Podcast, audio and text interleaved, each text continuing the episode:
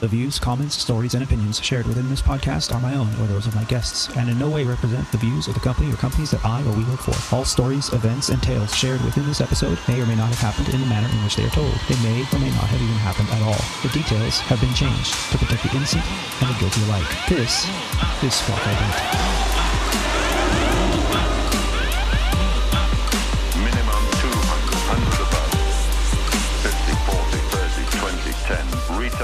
Retard, retard. Get to the chopper. you may now believe me later. You're pretty good at that. Did I tell you about the story about uh, Sacramento Tower? No. So back in the day when I, we were at Sandpiper, and uh, I I was based in LA when they opened up the jet base there, and uh, I used to do these trips, uh, like LA to Sacramento uh, and back, you know. And it was one Sunday afternoon. Uh, Arnold Schwarzenegger was the governor of uh, of California, and uh, I was flying with a pretty cool guy, you know. And I and I was an FO, and I was having a good time. And and it's Sacramento Tower on a Sunday is pretty dead. There's like four commercial flights a day going in there. So here we are, middle of the afternoon, and it was just a turn for us. And we're coming in, and the, the approach controller clears us for the visual and, and off to the tower for a base leg. And uh, I look at my captain, he's flying. I'm on the radios, and I go, Sacramento Tower, this is Sandpiper 1234 on the visual, landing on the runway. and the captain looks at me mortified. and the tower controller is cracking up, laughing. He goes like, "Oh, Arnold, I, I didn't realize. Must be your day job on the weekend." I was like, "That's right." You know, and so they're like, "Oh, you're cleared. You're cleared to land. You're cleared the option. Anything for you." Uh, you know, for and I go, Arnold. "Understand? We're going to land. You will like it." and so the captain looks over at me, just like, "Don't ever." Do that again. Are you kidding me? the tower controller was cracking up. He was like, "All right, Sandpiper, you are uh, clear to exit the runway. You can taxi the gate any way you want, sir." and I was like, "Thank you. We'll see you later. Bye." we were dying laughing. Oh my god! that's my cap. we got all the way to the gate. My cap looks at me. He's like, "Ah, "Don't, don't do that. I, I just, just don't." I'd be like, why? what? What is wrong with you? This is the way I talk. You Are you like racist? What's wrong, what's wrong with you? You in Austria, this is the way we talk. You got a tumor now or something? It's not a tumor. Shut up. Who is your daddy and what does he do? It's a valid question with him. Anyway, You know, the day that this job becomes a job and not a passion, I'm gonna be looking for other employment. Um, I'm I've been practicing. I've been practicing. Welcome to Walmart. Would you like a basket? I'm just saying. Just saying, uh, oh man. Well, anyway, let's get started. You're listening to Squawk Ident, an aviation podcast dedicated to the journey and the challenges surrounding the life and career of Aviator Tony, his co hosts, and his guests. Together, we will explore the many pathways to an aviation profession, the realities of what a professional aviator can expect in today's marketplace, and we share many stories along the way. I'm your host, Aviator Tony, an airline pilot currently flying for a legacy airline with close to 20 years on the flight line. This is episode 56 of Squawk Ident, recorded on the 25th of September, 2020, from the Aviator Sound Studios from somewhere in Southern California. On today's show, I am joined by an extraordinary pilot and co host, Mr. Rob D. Together, we will explore many topics today, from what happens when a pilot calls in sick to holding over DFW, waiting for them to change the runways around. That's right, they physically pick them up and move them into the direction of the wind. On the last show, we also mentioned that we were going to discuss overflying Cuba, but because of time constraints, that topic was cut from the show. We're going to make sure that we get to that today. Also, the 737 MAX. It's coming back, and training has begun. All this and more on this episode of Squawk ID. But before we begin, let us take a moment to thank Captain John H. from episode 55 Restricted Medicals, French Simulators, Lasers, and 9 11. I personally learned a great deal about how so many aviators out there have overcome some tremendous obstacles and still continue to have successful aviation careers. Thanks again, John, for sharing your story with us. Before we get any further, let us start out by introducing one of my fantastic Squawk Ident co hosts. He is a former international professional racquetball champion, a member of the 9G Club, an A&P and avionics tech, an RC aircraft commander, and a 737 pilot for Legacy Airlines. From his fortress of isolation from somewhere in Flower Mound, Texas, where he is recovering from a long week of flying with Jerry Springer guests from around the country. For those of you too young to know who Jerry Springer is, look up Phil Donahue and prepare to get woke. Please help me welcome you back to the show, Rob D. Rob, how the heck are you? What's up, Tony? I'm doing really, really good. How you doing? I'm doing pretty good, man. So, crazy week. Uh, Yes. We've been busy, which, you know, is always a blessing, I think. What have you been up to? Well, I've been busy too. Flew a three day trip, and um, it was uh, a pretty good trip operationally. No delays, uh, really to speak of. Um, started off on the first day, which was Tuesday. We flew uh, DFW to Phoenix, and uh, got to Phoenix fairly early. Got there about ten o'clock in the morning, so I had all, all day to kill. Um, so nothing really crazy. Just uh, went out for a walk and uh, got some exercise in, and uh, then me and the captain joined up for dinner, and we went and uh, had dinner at Garcia's, which is a really good restaurant in Phoenix, Mexican restaurant. Been around for, uh, gosh, I think it's close to thirty or forty years. Wow. So if anytime you're in the Phoenix area, actually, I think they have them out there in California too. They're called Garcias. Um, uh, excellent margaritas, by the way. so uh, that was a good overnight. Great meal. Great, great uh, uh, conversations with uh, my captain. Uh, the next day, we uh, did a Vegas turn and um, went after we got back to Phoenix. We did Phoenix to St. Louis quick overnight in St. Louis. Nothing to speak of there. No real surprises on any of the flights that day. Uh, got to St. Louis, spent the night there, and then the last day, the third day, which was Thursday. Yesterday, we flew from uh, St. Louis to Dallas, and then we did a Mexico City turn. And uh, man, uh, Mexico City is uh, it's pretty hazy down there and a lot of terrain. I, I think you've been down there before. Oh, yeah. Um, uh, but uh, it was still pretty uh, slow, you know, aviation wise. There wasn't that much traffic going in there. I heard a couple of the Mexican carriers flying in. Mhm. Um, Uni- uh, I think uh, United was flying in there, and uh, I think I heard a FedEx guy also going in at the same time. But uh, usually, you know, that's that's a really busy airport, and it didn't sound that busy that day.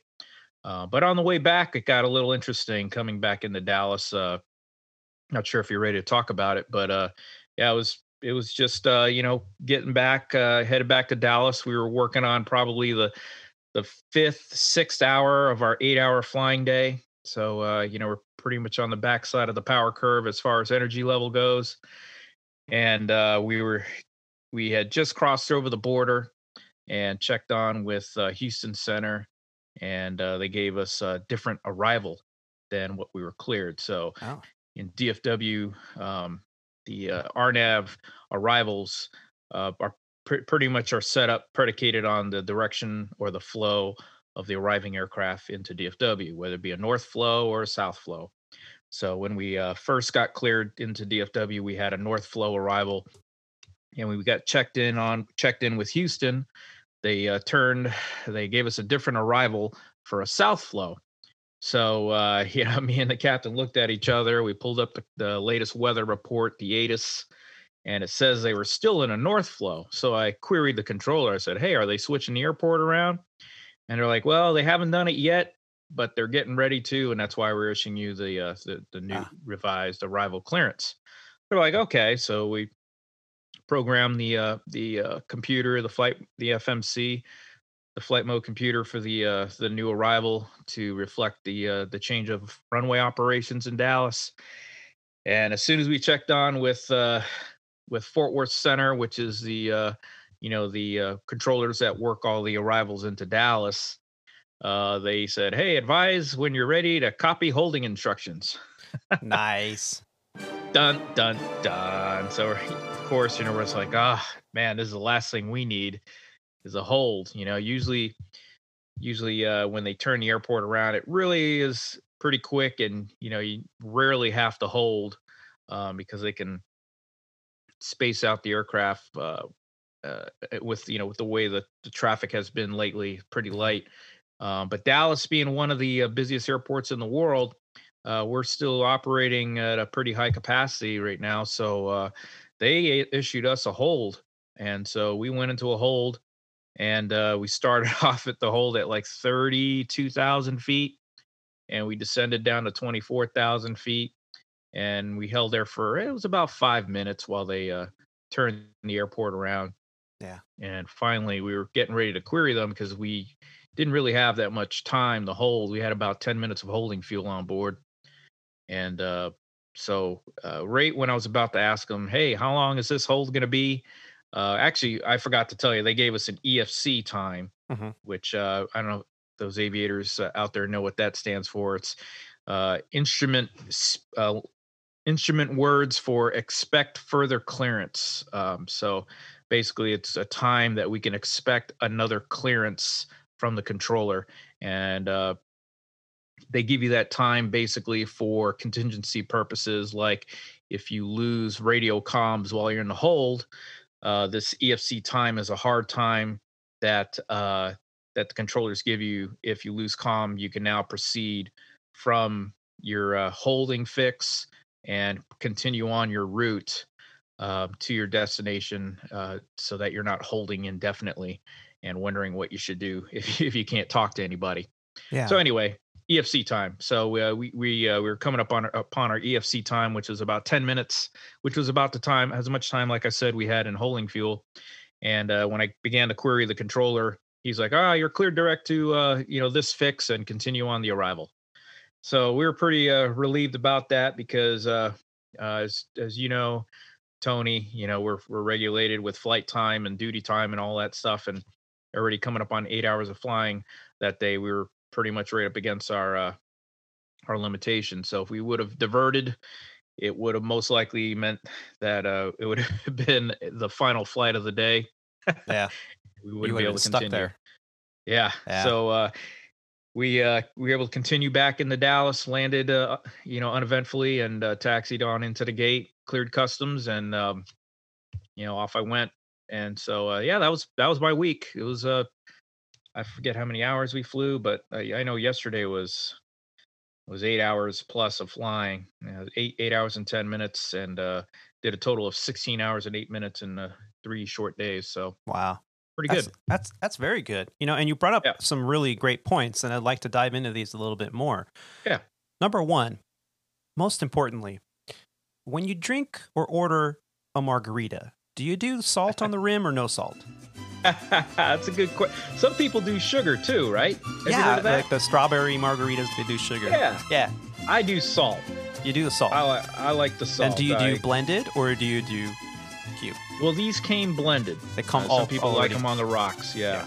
yeah. these were frozen. They were good, man. Yeah. I, I mean, I only had one. I, I, I I'm not much of a drinker, so uh, one is all I need, and One I and done. Really I'm the same it. It way. was- Yeah. yeah, one a and cheap done. date. But it, it, yeah, me too. That's what the captain says. Like, yeah, I'll bring you out to dinner anytime because you know this is a cheap dinner for me. So, Yeah. but yeah, it was good, man. I I really enjoyed it. Uh, normally, I don't even uh, I don't normally have an alcoholic beverage for dinner. Um, just that's just not my first choice, you know. So, uh, Mhm. but this one just just the right time, you know, right Yeah, place. It especially hot summer really evening or you know or lunch. Yeah, and, yeah, yeah, especially it's really Phoenix. I mean, come on. there. So yeah, let's dive into what what happened. So you you flew a week. You've had what I would say is like a regular trip. No major events. No you know delays. Yeah. Major delays of any kind. Uh, you stayed within the parameters of your original schedule, but you did Yep. come up against a couple barriers. One was your you That's right. mentioned your flight time, duty time periods. Uh, you mentioned you flew a little bit over eight hours, which uh, now, depending on what your start time is for the day, with FAR 117, which is the Right. Federal Aviation Regulation that regulates uh, rest requirements for pilots and which is all encompassing with duty time and flight time. So you have to look at your home base time and you have to look at uh, what time you started that day, regardless of Right. where you are in the country or in the world. And you have to figure out, okay, uh, how much rest did I get? What time am I starting? And you go through the charts that they have, and you can look these up. You can Google these things uh, regular to, uh, relatively easily, uh, and, and you see you can your limit's like nine hours Right. right. So for you that for that day, your limit was nine hours, and you were blocked to fly eight hours and ten minutes. So you had a fifty minute buffer. Now, if on that very first leg that you flew for the day, that got delayed in the air, and you you went over an hour delay in the air, so you flew an hour longer than scheduled, they would have had to have removed you from the other legs potentially um, and then you'd be stuck somewhere to get your mandatory rest before you can come back usually with a deadhead or something um, so you were getting pretty close Yeah. but what I'd like to focus on a little bit is your holding. Now, for those people out there that may not be everyday aviators uh, or haven't started their instrument training yet, that is something that is kind of scary for someone who's a private pilot and they just got their PPL and they're like, oh, now I'm ready to go study my instruments. And they realize that, you know, you get a taste of it during your private pilot training. But then once you really start diving into the rules and regulations, you realize that everything is set up for a reason. You mentioned EFCs, which I'd like to talk a little bit about, and you mentioned switching their airports around. So let's talk Right. about the airports. So you were coming in from the south, obviously from Mexico City, uh, Mhm. which is another topic. We, if we have uh, time, we'll kind of get into that. But, um, and they gave you an arrival that was not what you had filed. So Correct. the first red flag went up, and I like you queried ATC and said, "Hey, um, okay, what's going on?" And they explained it to you. When they give you a holding clearance, do you recall what it was? Yeah, it was. Um, and I actually, before I dive into that, one little minor detail that I miss, which really doesn't, it's it it plays into the big scheme of things, but uh, I kind of overlooked it. Was uh, when we checked on, and they gave us the revised um, arrival, Mhm. as they said, slow to your slowest practical speed Ah, yeah, that's a good one. and that and that's a good one too right and uh going on to uh it'll probably lead into you know uh, add more detail to the discussion but obviously that is to provide more time for them to turn the airplane around as we approach the airport so we slowed down to i think it was 220 knots was Yeah. our slowest speed at that altitude so yeah, and how do you how um, do you get that with the swept wing jet aircraft? Do you just arbitrarily slow to a particular speed? Right. Is there like an indicator on your airspeed? I know on on the Well- Airbus there's a green dot, which is the Green dot, slowest yeah. speed possible in that configuration. Yeah. So we we don't have a green dot. I think we have what we call an up bug, but um that up bug is uh honestly I, I believe that is only for uh takeoff and drift down stuff. Honestly, I, I need to review the books on that. I'm sorry, but um we we uh, on our um airspeed in- indicator, probably like the Airbus, you know, we have low speed awareness and overspeed Mhm. um, awareness symbols on it. So um, what we normally do is give ourselves about a 10 knot buffer on the low speed awareness uh, indicator. So that you know obviously you don't want to go slower than than the low speed awareness because then you start triggering a whole bunch of alarms on there. So uh, 220 at, at the altitude that we were at was uh, was about the uh, the right airspeed for that. And we also have in the FMC um, the flight uh, management selections for, computer like- yeah those, flight management computer for like long range cruise. Um it'll give you recommended holding speeds which we always add a buffer to that because usually the recommended holding speed is like right at that low speed awareness tape. Ah. so um it's it's kind of like well yeah you can go down to here but if you go below it you start triggering all kinds of Right. alerts and stuff like that. So we always stay above that. So Mhm. uh, so yeah, that's uh, I don't know if we answered the, the original question, but yeah, uh, the that's- speed and what that's was. speed you yeah. And so Yep. you slow to your speed, and that also makes sense. And I don't know if you you kind of scratched the surface on this, but all right, so you're in route, and all of a sudden Yep. ATC says you can expect holding. If they haven't given it to you, I and I believe you know you and I've talked about this before. The first thing you should query the air traffic controller is, can we uh, slow to a speed at our discretion? Uh, right. Because why are you in a hurry to get to a holding fix and turn in circles for an hour where maybe you can slow down uh, and slow to a more uh, practical, slow Efficient, fuel airspeed? That's yeah. yeah. And now when you get to that, when you finally get to that holding fix, maybe by then you may not have to hold at all. Exactly. So- yeah, that's the whole theory. Yeah. So you slowed. They gave you the they gave you the holding instructions, and and that's what I was asking. Um. So they they probably said legacy. You know, one two three. What what was your clearance like? Do you remember? Yeah. So you know, the initial call was you know like. uh, legacy one two three advise and ready to copy holding instructions, and we're like, okay, stand by, and we got a pen and paper out. Opened up the arrival chart so that we can reference the fixes on the chart, Mhm. And they said, all right, you're cleared directly to the kilo intersection. Hold over kilo as published. Um, flight le- descend and maintain flight level two four zero. EFC is uh 2105. So I read back the clearance, direct cleared direct to kilo, descend to 240.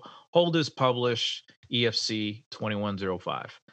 So uh, uh built the uh, hold in the compute in the FMC, went direct to the hold. We were at 34,000 feet at that time, I believe, or 35,000, and we descended as we uh made our way to the hold. We were still above 24,000 feet when we entered a hold, and we descended from like 30,000 feet down to 24,000 feet and held um, at the kilo intersection Mhm. uh, for it was about 10 minutes. Yep. So you you descended in as soon as you cross that holding fix. Now the you have to verify it's sterile cockpit at that point because Right. both pilots are very focused on making sure that the airplane's doing what you anticipated it would do. And so Yeah. and now you've entered the hold. You can see that the uh, your your MFD or your MD changes. Now there's a hold depicted that is now activated, and the air, little airplane on your moving map display starts to turn. You're like, okay, I'm entered the hold. So Exactly. you got a Yep. time, tune, twist, throttle, talk, or right? Is I think Yeah. that's what the GA uh, holding. Right. Turn, time, turn, or tune, time, twist, throttle, talk. yeah, Yeah, something that. like that. Yeah. So, so you told yep. ATC, hey, we've entered the hold, and you know, you're, Right. as you're descending through there and into your Yep, protected one of the airspace. required reports. Yep. required report yeah and so now you're holding and and the passengers in the back they know this right because they feel the airplane going in a circle it's always like leaning to the right or leaning to the left Yep. you know um, Yep. usually the captain turns on the seatbelt sign makes a pa lets them know what's going on has to notify the flight attendants of what's happening because the flight attendants they do this for a living they know oh crap why are we Yep. holding you know uh, there's no weather Yep. why are we holding and it takes time for the aircraft operations to reverse the flow. So you have maybe five or six airplanes coming in to land in the south direction. And now you have to wait until that very last airplane lands, clears the runway before you can start letting airplanes come in into the north direction, landing north. Exactly. Um, so Yep. that's why you're holding because you're you're kind of waiting for this you know protected area to be cleared, so you don't have two airplanes pointed at each other. Basically, Exactly. Now this when this happens, this doesn't just affect the airport operations. This affects operations downstream all the way through somebody who might be on the ground at a particular airport that That's now right. has been there's no weather and they're taxing out. Maybe uh, I'm in Vegas ready to go to DFW and they're like, "Yeah, there's flow into DFW. Your EFC is uh or your uh, ed- edict time, your Edict, estimated yep. departure clearance time.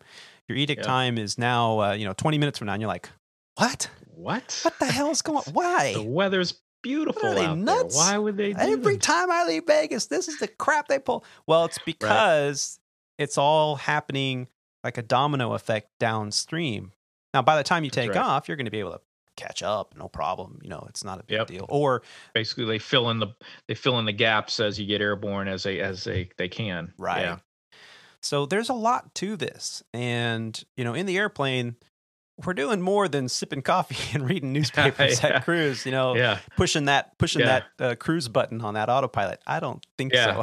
most people don't realize i mean when you when you are issued a holding clearance um it it gets pretty busy up in the cockpit i mean uh there's there's certain things and you already alluded to most of it uh you know when uh we have to talk talk to the passengers talk to the flight attendants um of course the required report to atc is there and also we let our dispatchers know what's happening too so that they're in the loop most likely they're already in the loop um, but uh, they uh, definitely love or they they uh, I think it's required that we contact them with the information that we've received from ATC sure. um, so that they can uh, they can monitor our progress. And and most more importantly you know the whole reason um, we do this is uh, is is basically for safety. You know we we want to make sure we track our our fuel burn because uh, like we as you all know or most of us know we don't carry full tanks of gas around all day long. We only plan um, to arrive at the airport with a certain amount of fuel and uh, we have contingency fuel which is usually 45 minutes past our destination or alternate airport and then a little bit of contingency fuel for holding which in our case we uh, ended up using and that's it. So once you burn through tho- that contingency fuel uh, you need to be going to an airport to land whether it be your destination or your alternate. Um, so long that was a long way of just saying we're busy up there monitoring and calculating our um, our bingo fuel bingo is a aviation buzzword for lowest amount of fuel we need to have in the tanks before we start going somewhere so uh, we end up uh, uh, you know departing the hold safely and uh, getting to where we need to be I need to I need to pull out my my uh, metal E6B and pull that out and keep it in my kit bag. And next time I enter a hold, I'm gonna look to the captain and be like, "Don't worry, I got this. I got this, man." Yeah. so it's 4.1 is that 41 that i use Are you- Yeah, yeah that's fun He's stuff man. look at me and like, it all works it all applies today in the airplane like, oh yeah, Get to work. yeah. Yeah, exactly So no, it it does get very busy, and absolutely everything you mentioned uh, comes into Yep. play. Now, this all can come into play in a matter of about two and three minutes because that's right as soon as you enter the hold, the non-flying pilot, like you said, has got to notify ATC. They're going to notify dispatch. Dispatch, you know, the first airplane that went into hold for that segment, th- they're all the other airplanes that they're working are going to now have a all right, ding ding, here here it goes. Uh, let's get ready for this. So they're already calculating fuel. Now, do you remember? Did you have a destination alternate to, uh, that day?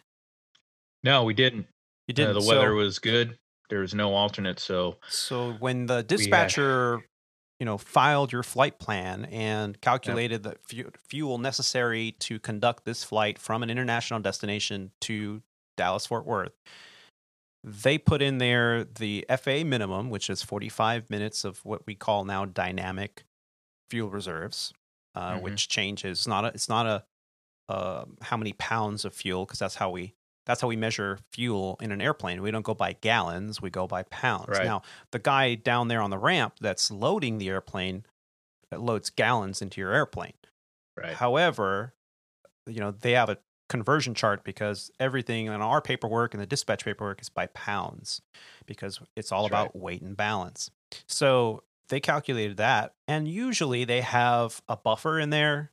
They sometimes have, uh, if there's no alternate required, sometimes they'll have some what's called dispatch add, where the dispatcher will add a couple thousand pounds of fuel uh, for just this scenario. Because the last thing you want to do is have a relatively short flight where it's clear in a million, day VFR. You have 45 minutes of dynamic reserve, which doesn't give you much. And now you're getting there and something happens and now you're holding. Okay. now worst case scenario you've got minutes to figure this out because Yep. if that airport doesn't open up or that runway doesn't open up and now you're you're stuck there and you're eating into your 45 minutes of reserve you better hope that there is an, a good acceptable alternate airport within that fuel range. Otherwise, you're now declaring an Yeah, emergency. Fuel range, not gliding range. Yeah. Fuel range. fuel range. yeah. Um, I remember one time, actually, you, you've kind of sparked this memory that I had uh, many, many moons ago. Uh, I was flying a leg, I think it was Columbus to DFW, well, back in the Sandpiper days. And, you know, day VFR, we take off, and a fog bank just happened to appear, what they call ground fog or Tule fog, uh, that just surrounded the DFW airport. And we, we came in and we're flying at the time the Embraer 145 jet. And they said, All right, uh, approach control said, You're cleared for the ILS. We were a Cat 1 only at the time.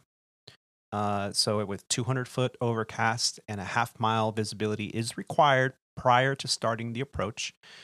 Right. And as soon as they gave us clearance for the approach, they said RVR was 1500, 800, 400.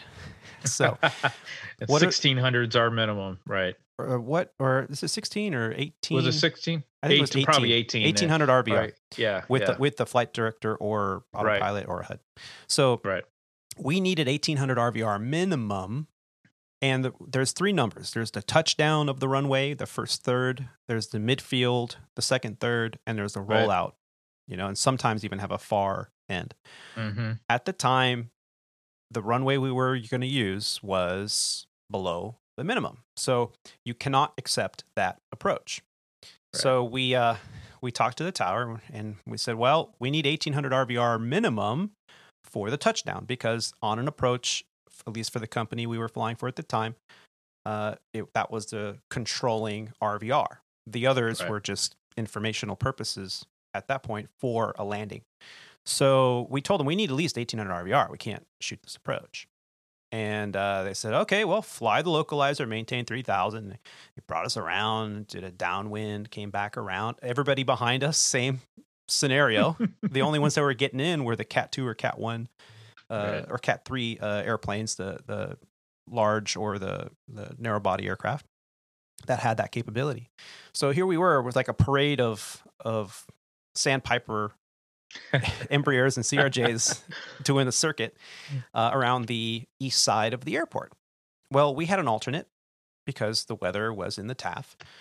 Mhm. And although it was not expected to be that low, uh, our alternate was Abilene, which, if anyone's familiar with the Fort Worth area, Abilene is to the west of DFW.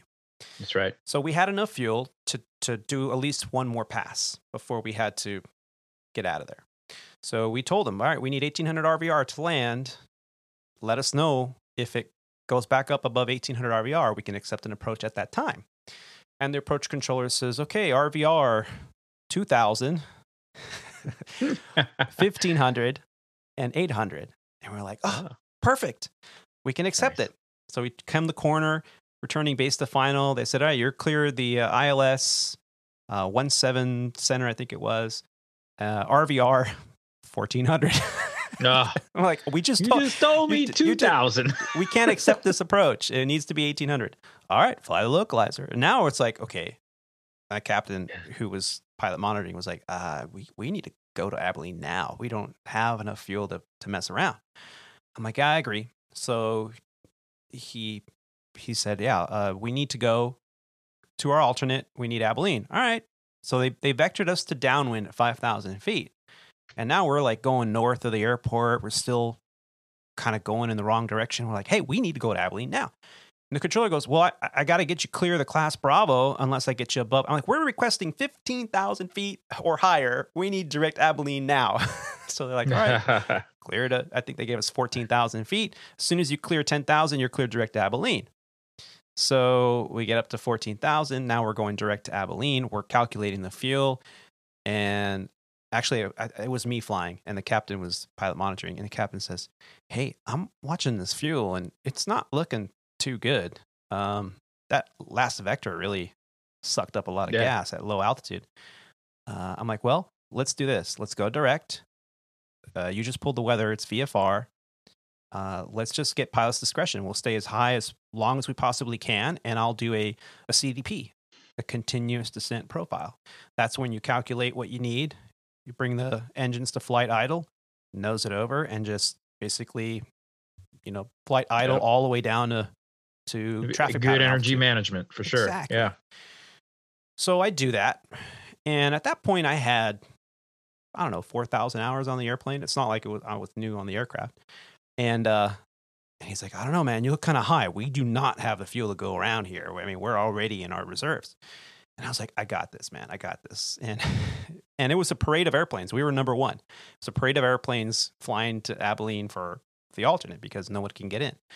And uh you know, we're passing through 10. I'm you know, I'm starting to really focus on okay, I don't want to be high.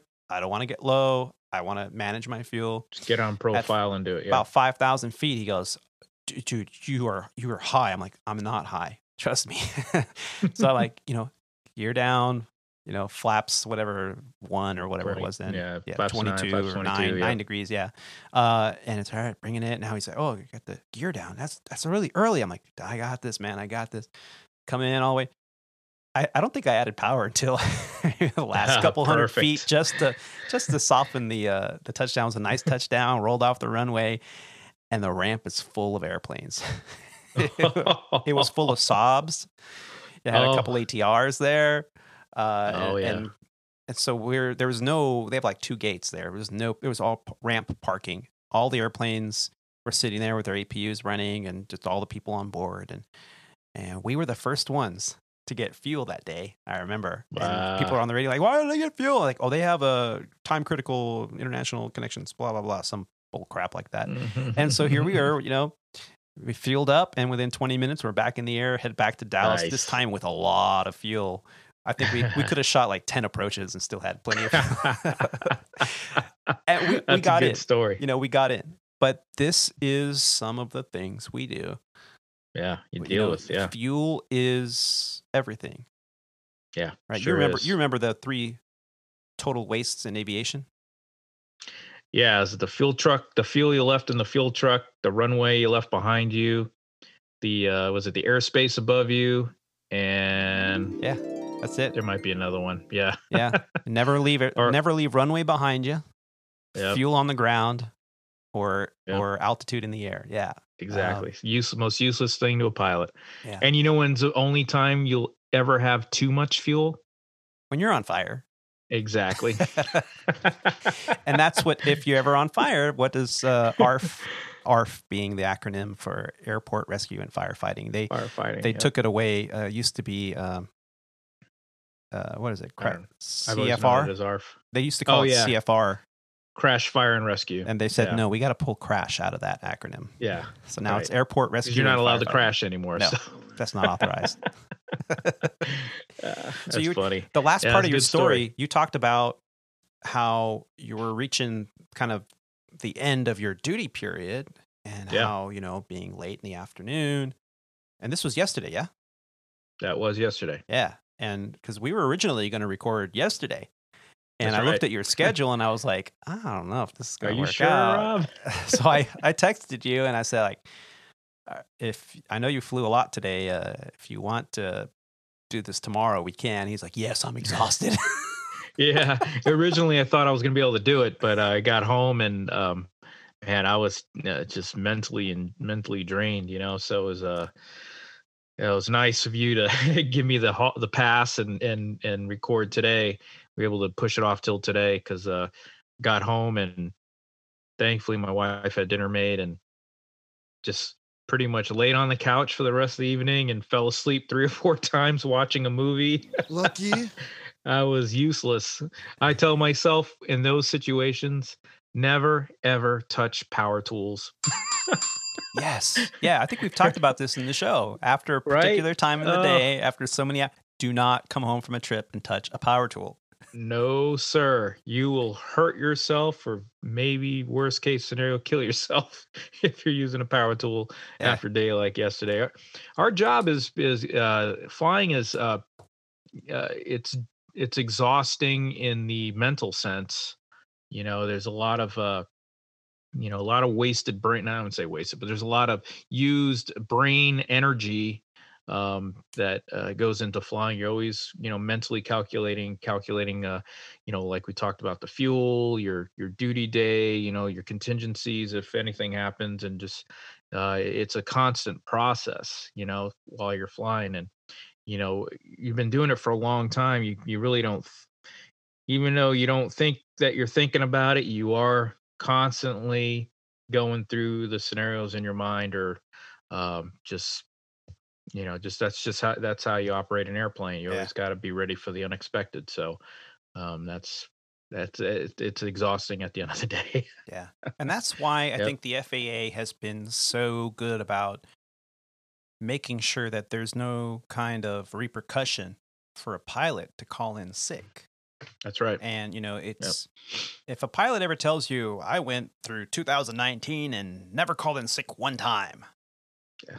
That should raise a red flag. I mean, I'm a relatively healthy guy myself, and I rarely ever feel the need to call in sick uh, Yeah. because I have, you know, my uh, method of preparing for trips, and you know, the day Right. before I do kind of a, uh, am I well enough to work, a wellness for work, or a fit for duty assessment, right and that's when you really have to go, okay.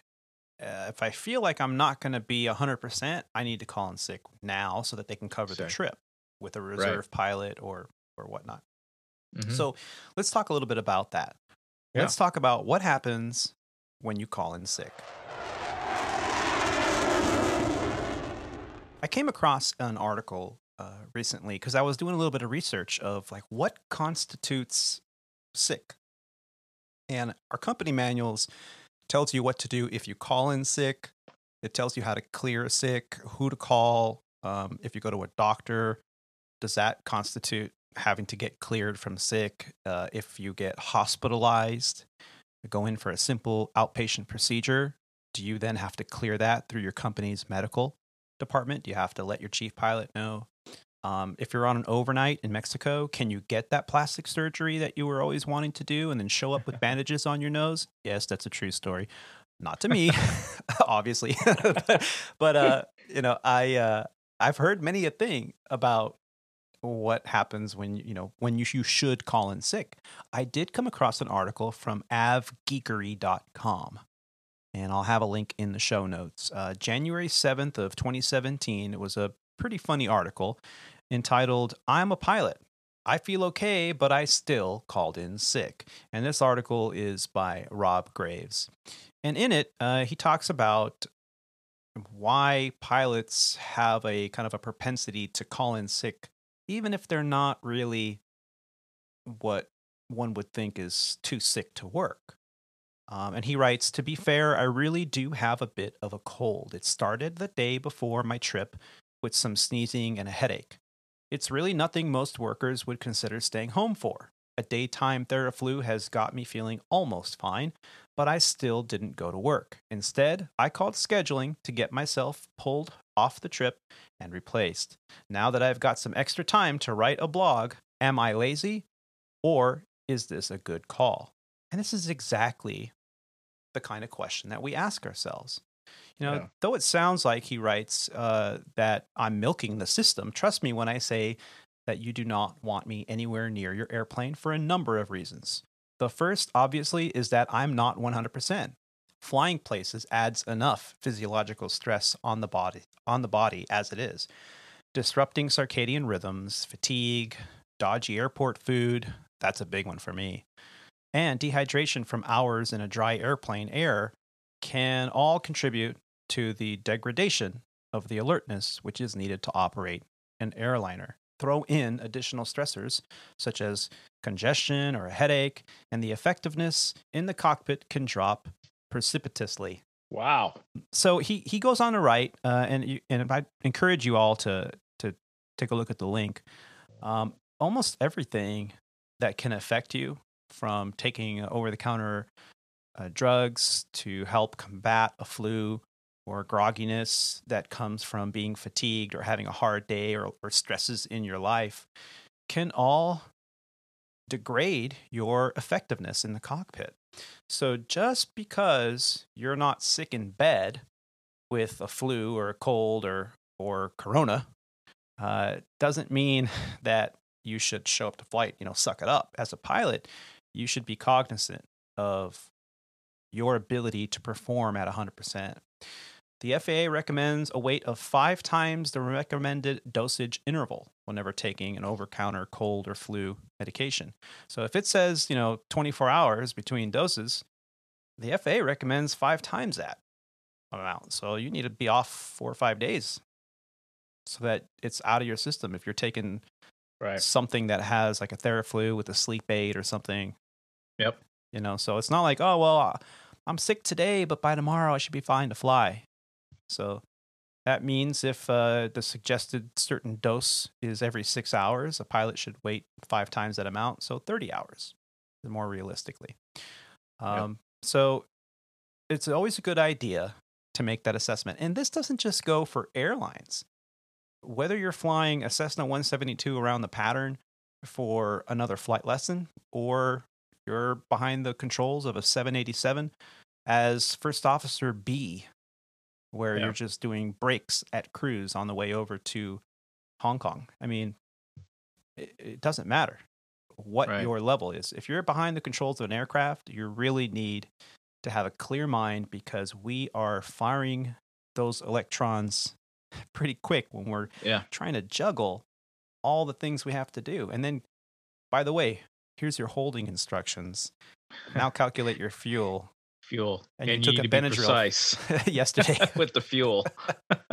Can't miss the decimal point one way or another because uh, that can make a big difference in whether you end up landing with thrust or landing without thrust.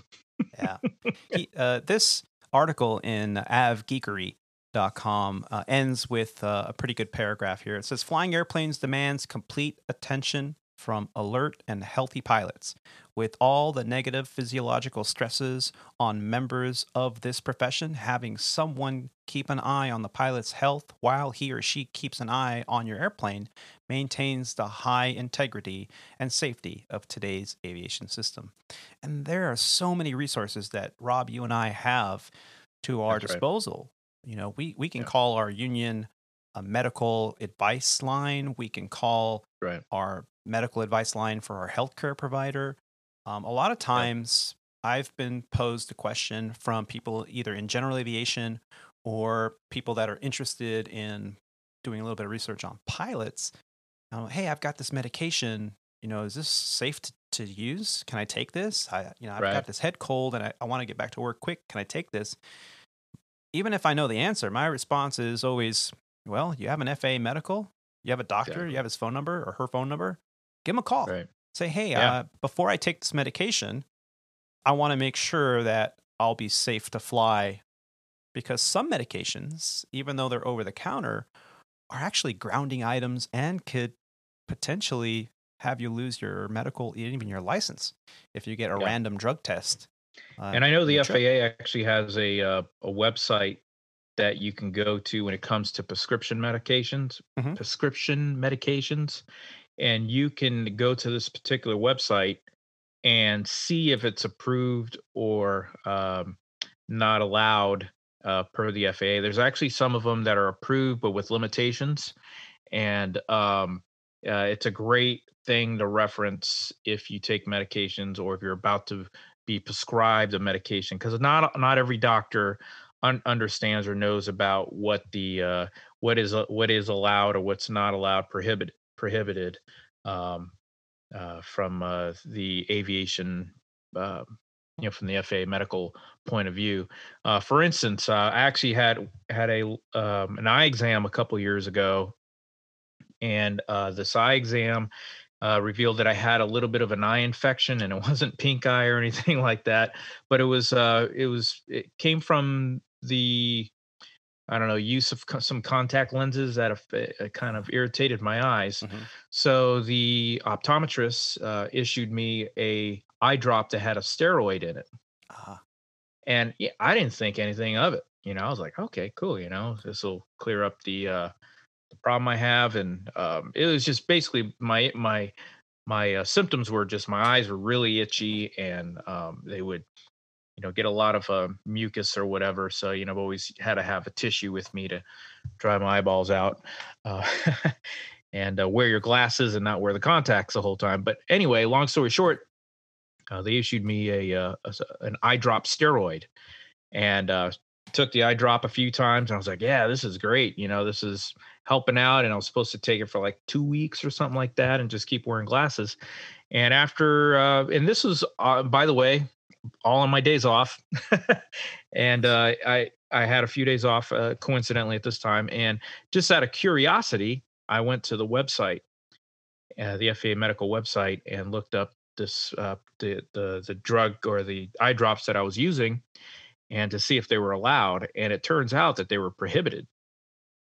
So I was like, "Whoa!" You know, thank God I didn't go to work. You know, the chances of somebody actually finding out is another thing. You know, if I was using it, but you know, being a being a you know law-abiding citizen, and you know, uh, I want to keep my medical and I want to keep my job um, I wanted to make sure that I am operating within the, uh, you know, the, the, laws and bylaws and the regulations of the Federal Aviation Regulation. So I had to go back to my optometrist and said, "Hey, you know, this particular eye drop is uh, I can't use it due to my job.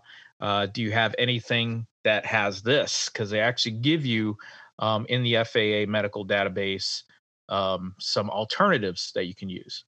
So I presented that to the optometrist, and they're like, "Oh yeah, sure, here we could issue this." So um, that's how that that was my experience with that. Um, but it got me thinking because uh, um, I also had allergies before. You know, Allegra D and and Zyrtec, or some of those are not are not allowed. Right. Um, so you know, make sure uh, you you check the database because uh, you know some of these drugs may or may not prescription drugs even over the counter stuff may or may not be allowed and if they are allowed there may be some limitations to it uh, for example some of them you may be able to take as long as you may not take it within you know 12 or 24 hours prior to operating the aircraft right so you know those are for an example that's some of the limitations that i've seen so anyway yeah that's it's good stuff right there. Yeah, and you were you mentioned the FAA website. I'll put a link in the show notes. Uh, I did find it here. It's okay, a good. guide for aviation medical examiners, and it shows uh, pharmaceuticals or therapeutic medications that uh, that would constitute a do not issue or do not fly order. Perfect. So, uh, you know, if you're curious and you're like, ah, well, my doctor prescribed me this medication, you ask your doctor, well, is this approved for the FAA? They're not going to know unless they're right. happen to be an, an AME as well, an Yeah, aviation exactly. medical examiner. So if they're not, you know, it's a quick phone call, or you know, if you have a smartphone, you just pull up your FAA.gov website, and in there, I mean, it, it has a long list here of the three classes of medication that would be a grounding item. Um, Yep. So yeah, if you're curious, uh, you know, as simple as, hey, I'm got allergies, uh, seasonal allergies, and I want to take this uh, Benadryl that has antihistamine. Well, you can't take that because it has antihistamine. So you have to take a different. They have Benadryl you can take or Sudafed you can take, Right. but you have to make sure you get the right one over the Exactly. counter. So, Yep. uh, yeah, definitely uh, ask uh, your local AME for guidance on this. Uh, you can also consult the web and find out what they have to say. Very good. Oh, and another thing, the uh, I'm Safe checklist is a great uh, checklist that uh, m- any aviator could should could and should use um, to determine whether they are safe to fly. And it's an acronym: uh, I M S A F E. I'm safe. Uh, the ICE is uh, an acronym for illness. You know, do you have any symptoms of an illness? Uh, obviously, COVID is one of the most prominent ones these days. Um, the M is for medication. Have I been taking prescription or over the counter drugs? And it leads you uh, right down the path that we just talked about. You should go get that checked with a, an examiner or reference the website. Uh, stress. Stress is a uh, is a big one. Um, it's a natural human factor. Uh, we all all uh, we all uh, experience uh, a certain amount of stress, and we do need to make sure we assess our stress level and determine whether it's acceptable for. Um, uh, for you know for operating an aircraft and keep in mind that stress at the time that you um, that you assess yourself may not be at a point that um, you know is affecting you now, but it, it could be in a, in you know in certain situations it may spike uh, due to certain external uh, um, you know events. So Mhm. stress is a big one. of course, a alcohol. you're you're not allowed to drink within eight hours of flying an airplane. Um, and uh it says here within 24 hours but i i think our company rules 12 hours from Yeah, bottle to throttle Well, the bottle to throttle, I remember that was big when I was learning how to fly, and right the FAA was eight hours, and they called it bottle to throttle. That's an old, I think, Right. Navy term. way to remember but, it yeah Um, actually, they've changed our company manuals about uh, six, seven years ago, Mhm. and now the verbiage you have to be really careful because it's a. It used to be a twelve-hour rule. I'm not sure what it is at Legacy Airlines, but I'm sticking with the twelve-hour rule. right And it used to be twelve hours from, you know, drinking to signing in for duty right right? But they changed the verbiage. Now it's 12 hours free from all um, signs of any kind of alcohol in your system. So basically, you have to be sober Yeah. for 12 hours prior 12 to hours. showing up to your sign in time, your van ride, whatever it is. And you know, this was a huge topic that that we've kind of both of us as check airmen have really been pushed upon. And we used to have to talk about this during IOE, especially with new hires, um, because Yep. that's not, and especially in today's day and age, that's not something you really want to have to deal with at work. Deal because with, yeah. now, um, I know I used to have a little, uh, you know, forgive the term, but come to Jesus moment with my new hires that I'd say, Yeah. you know, outside of the cockpit, I'd say, okay, now here's the part where I give you my little speech, whether or not you want to, you know, agree with Right. it or comply with it is up to you. But you know, had to do how many myself. years and how many dollars did it take for you to earn all your pilot's licenses and ratings and all those check rides you had to go through and all that stress you put yourself through to get here, to get your dream job? And Yeah. are you willing to risk it all to go and have a what they call a big ass beer and like say downtown on Beale Street, you know?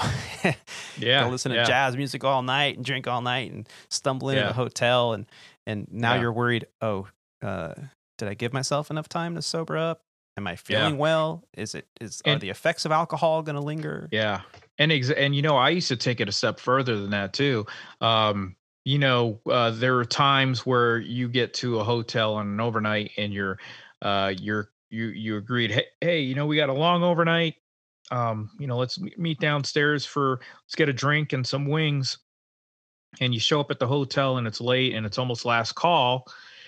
And you know, you have that urge instead of going up to your room to go right to the bar and order you know, whatever. And I tell them, I said, never, ever, ever get caught in a place that serves alcohol like a bar in your uniform.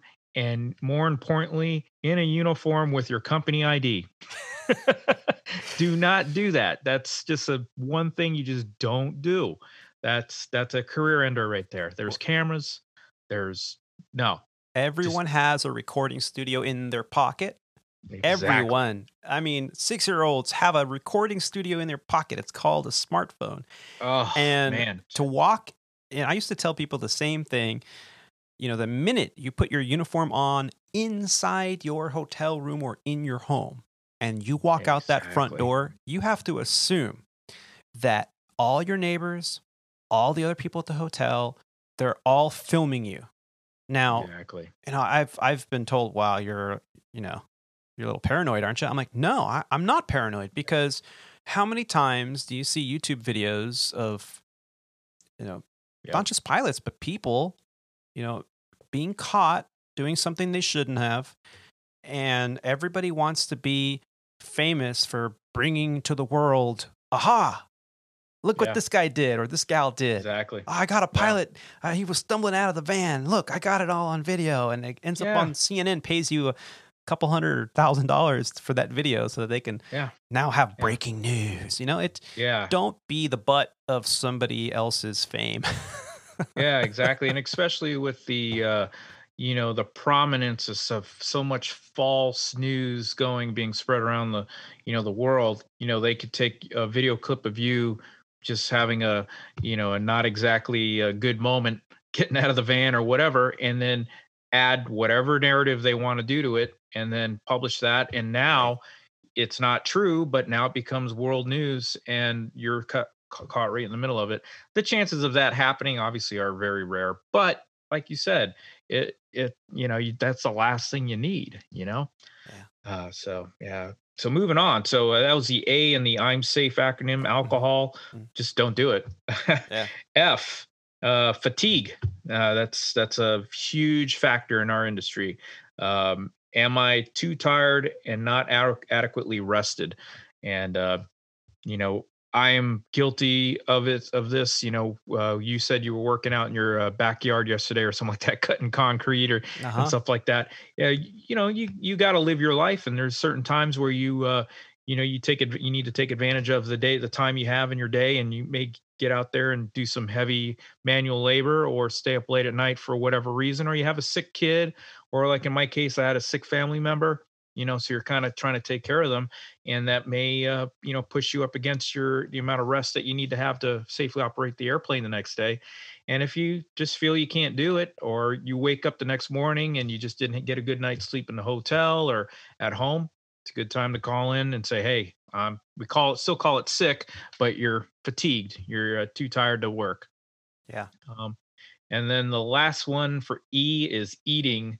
Um, just making sure that you're you're adequate adequately uh, um, feeding nu- nutrients and, and hydrating your body with the, you know, the proper uh, proper stuff. Uh, you can't go to work on an empty stomach because uh, you, you get into high stress situations, and you know now you, your brain needs food to operate on Yeah. or calories. And if you don't have any calories to supply it with, uh, you can find yourself making some pretty poor decisions. And uh, and then further on down the road, you may not eat right, eat properly. You know that's the other thing is eat properly, because that could, um, you know, that could also um, show some uh, health issues down the road if you Sure. you know not eating properly with uh, weight and diabetes and Yeah. you know all the other ailments that come along with that so anyway that's just uh, a little thing that i think everybody should uh, use and even use that if you're going to operate any heavy equipment too you know i mean it goes for for everything so Yep. Yep. Eating right, uh, staying hydrated, uh, Yep. eating healthy, uh, getting your exercise, all of it helps contribute to your mental acuity and your mental alertness. And when we talk about fatigue, most people think physically fatigued. Uh, I only got five hours of sleep, so I must be fatigued. Uh, no, you could have gotten 12 hours of sleep, but if you're stressed out, you got a lot of stuff going on.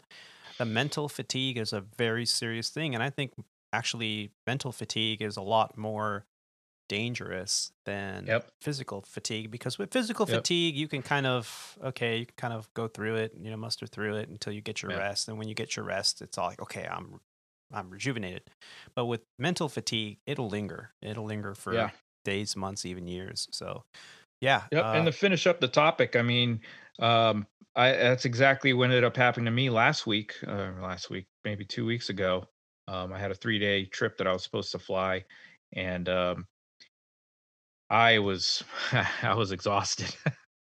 I was exhausted, and I hadn't called in sick or you know tired um, in a while. I mean, I think the last time I called in sick was probably maybe July or August of last year.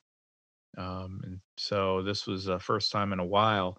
But um, yeah, it was just kind of one of those those weeks where I had I had gone uh, home to my home state of Rhode Island, and we we were at a wedding and enjoyed ourselves, had a great time, and uh, got home. And I think I did a podcast with you um, that very day that we landed, and um, and after that, I was supposed to go to work, and I was like, oh man.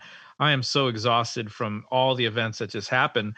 You know, I needed I needed a, a, you know a, a me day to recover, and so I felt it was prudent to uh, call the company and let them know that I'm, you know, not going to make the next trip. And you had uh, podcast fatigue Yeah, I had, had podcast fatigue, and that hap- that's a real factor too. That's the thing. that's Tony. It ain't easy, buddy. It ain't easy. yeah, it's harder for Tony than it is for me. But Yeah. oh Uh, man, well, thank you for sharing that with us. Uh, We're Yeah. going to have more on uh, Latin terrain, overflying Cuba, the international quals, and the 737 MAX right after the break.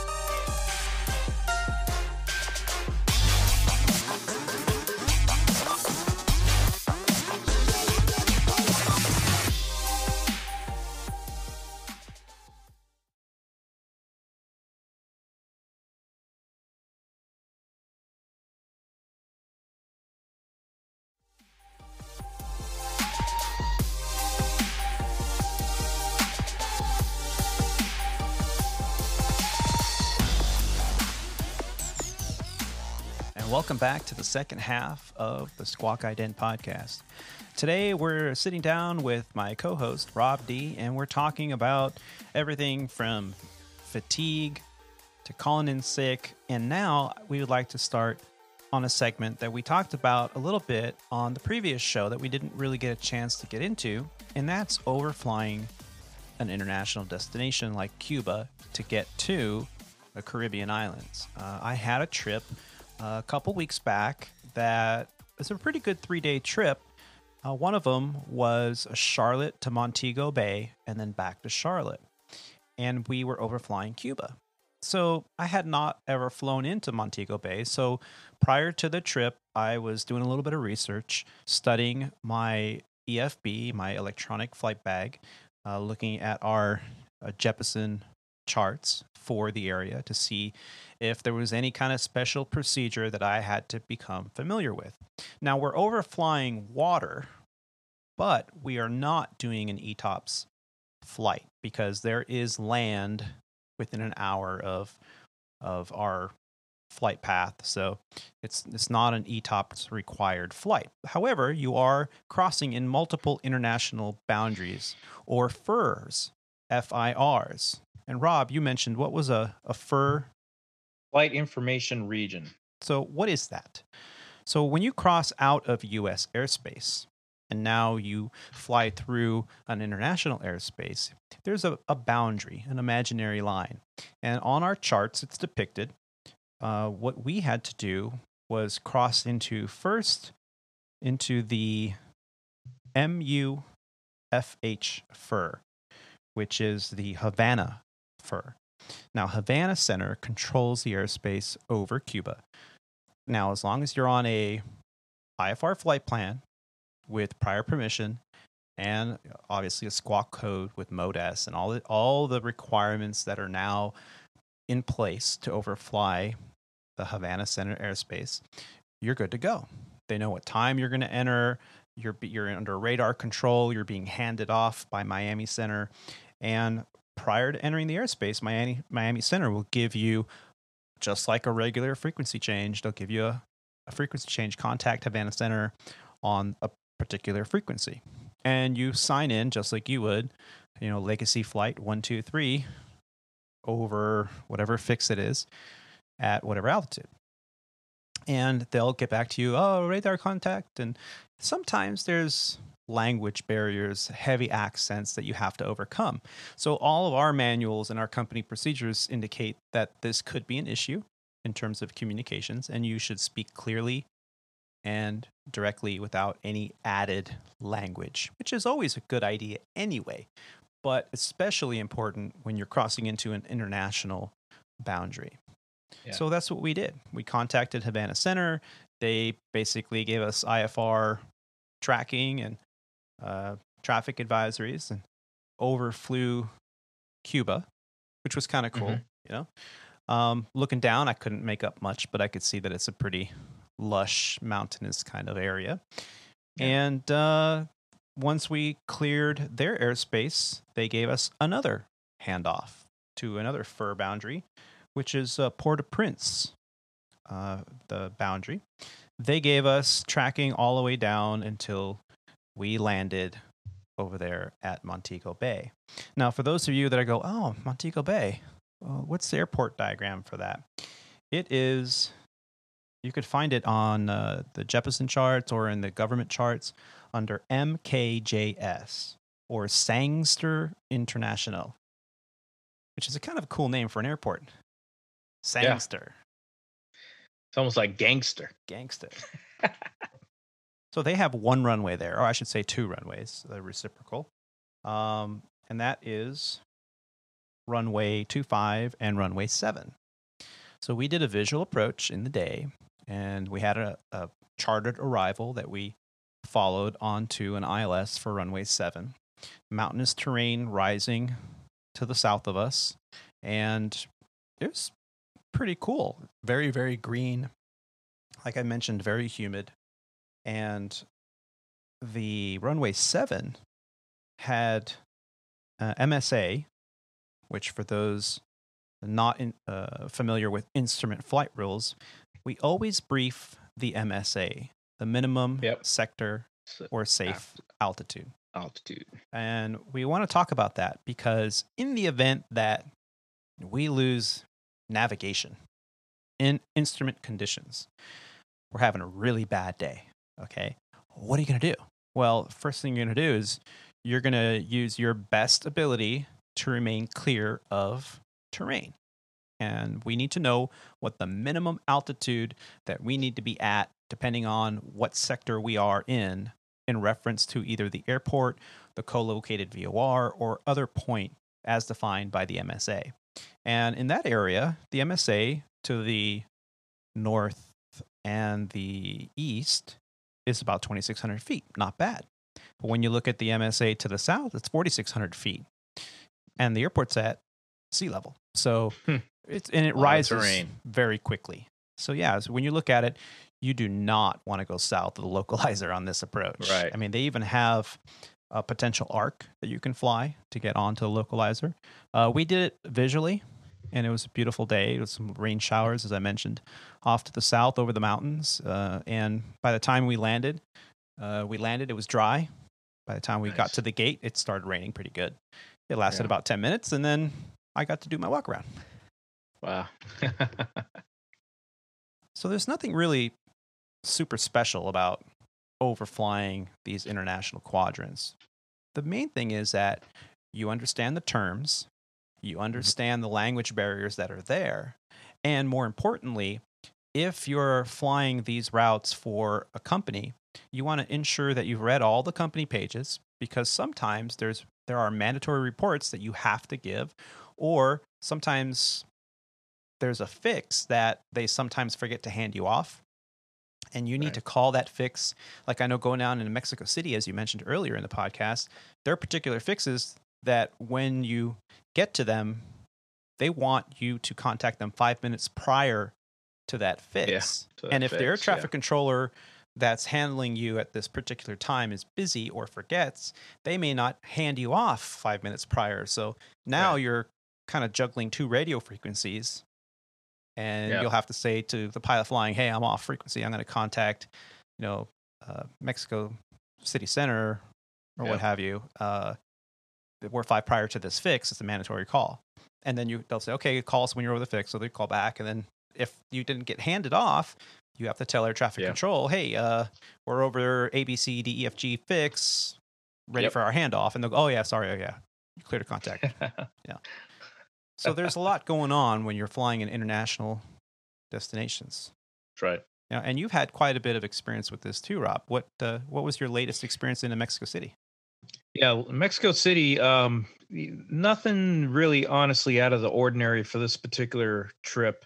Um, however, we did get a an odd clearance um, on the arrival, um, and it was due to traffic and spacing.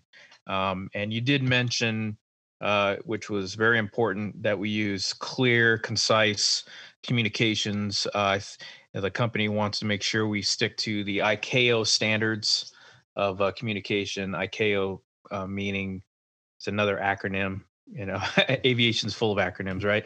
ICAO is uh, was an International Civil Aviation Organization, so it's a basically uh, a bunch of uh, countries come together and they agree to use these standards uh, amongst the countries, so that uh, English language is is one of them. Yeah, that's one of the standards. Uh, but also phrases, the phrases that we use, uh, cleared for takeoff or, or line up and wait. You know, these are all phrases that are standard across the industry, not only in our country, but also in other countries. So, anyway, um, one thing that I've never actually had before was this particular clearance arriving into Mexico City the other day, yesterday. And the particular clearance was turn left. We were on the on the uh, Mexico uh, airport's arrival, and we're descending, and we're complying with air air altitude and airspeed restrictions on the arrival. And at one particular fix, the controller clears us. They say, uh, uh, Legacy one two three. Upon reaching this fix, turn left heading 150 fly heading 150 for three minutes, and after three minutes, turn direct to this fix. and I looked at the captain. I was like, "Did I hear what I just hear? I mean, did you hear what I just heard? You know, fix heading three minutes, turn back." He's like, "Yeah, that's what I heard too." I was like, "Okay, let me read it back." So uh, I made sure uh, I, I I got it right the first time, and obviously you could always query and and ask them to clarify the the clearance, but uh, we did exactly that. Yeah, we hit the fix, turned left to heading one, I think it was 150, flew that heading for three minutes. And at three minutes, we turned back and headed towards the, uh, the, the fix, the, the, the following fix. Yeah. And I felt that it was prudent at the, uh, when we started to turn back to, uh, the, the, the, after we flew for three minutes back to the other fix, I figured it'd be a recommended call to say, hey, you know, uh, Legacy 123 is turning direct to this fix, Yeah. and we're 15 miles east of the fix or whatever. And they're like, okay, Roger. And then they actually cleared us for the approach from that point. They said, after after crossing this fix, what's that? Was it St. Lucia or something like that? Uh, that was one of the uh, um, one of the fixes on the arrival, but it was actually one or two fixes prior to that. So Mm. they basically sent us over the those high mountains, the high terrains, due Ah, okay. east of uh, kind of north, just north of Puebla. Remember we used to fly into Puebla? Puebla, So- Querétaro, all those good Yeah, locations. yeah, exactly. yeah. So, uh, but they they they gave us a further clearance and actually cleared us for the approach, which was a um, a DME arc into an ILS Oh. uh, to to uh, Mexico City. So it was it was a kind of a first time for me for that particular kind of clearance. Um, so um, it was very very um, you know I, I wasn't ready for it. So so that's one of the things when you fly flying aviation. There's a there's kind of a cadence uh, to some of the clearances, and you kind of know exactly what's going to come next. Or even if you don't know exactly what's going to come next, they usually come in a certain time or a certain order. And um, apologize, my dog's tail is wagging up against the, right. the table there. But anyway, they they uh, you know they they come and you're usually you they come in a certain order that you can repeat them back very easily. Um, so when this clearance came, which was a non-standard um, kind of clearance, you know, with a heading and a time and a turn to a, another. We rarely get that stuff in the United States, if if if in fact ever, um, especially with the invention of all these RNAV uh, arrivals and departures. So that really threw us for a loop. Weren't quite ready for that, and um, so I, I was made made sure that you know we were ready to do it. And and with with the uh, the standard of English being spoken, and you know the Mexican controller issuing the clearance, um, it was very important that you know they used the proper phraseology and I understood it and I flew it according to uh, their request. So yeah, it worked it worked out okay. But that's pretty much my um, experience. And unfortunately, I'm not a uh, internationally, uh, so to speak, um, trained pilot for for our company. So you know, I don't, I don't, I'm not in the international division. So I haven't gone to any of those schools or anything like that. So I, Yeah. I'd like to, but um, I think that's something that's kind of in the works for us for the seven three seven stuff. Uh, I, I know in Miami and I think New York they're already a combined division, but um, I, I look forward to learning a lot more about that stuff because you and a lot of other even the captains I've flown with, you know, they've they've flown internationally before, and actually some of them are international pilots too. Yeah. Um, so uh, they talk about some of that stuff, and yeah, I, I find it intriguing. But Well, I'll wait a get to it minute. How can you be a a, a domestically uh, rated pilot and not uh, fly international? But yet here you are going into Mexico City. Let's talk a little bit about that. Yeah, it's a so good question. Yeah. Canada and Mexico, since it's all part of North America, has been Right. deemed to be within the same continent, and therefore is not a requirement to be an internationally qualified pilot in order to fly into these cities. Exactly. Uh, now, it's it's potential that they can be for some carriers what they call Sarah airports, That's right. uh, which means you Mexico have to City is one of have a check airman with you in some qualifications. Uh, sometimes you just have to watch a short video that's online that gives you terrain and, and pictorials and what to look at. Sometimes you just have to Yep. look at the pictorial pages and make a computer entry, and then that automatically qualifies you for 12 months. As long as you've had a landing there within the last 12 months, you continue Yep. your qualification. So it just depends on what's level required and what's yeah. not, and every company is going to have their own requirements. Now, you mentioned something that is key. And you didn't Yeah. say the words, but you mentioned exactly what it is. You received a clearance that you didn't expect. That creates what's called expectation bias. This is something that we study about uh, at the airline level, and I had not ever heard this.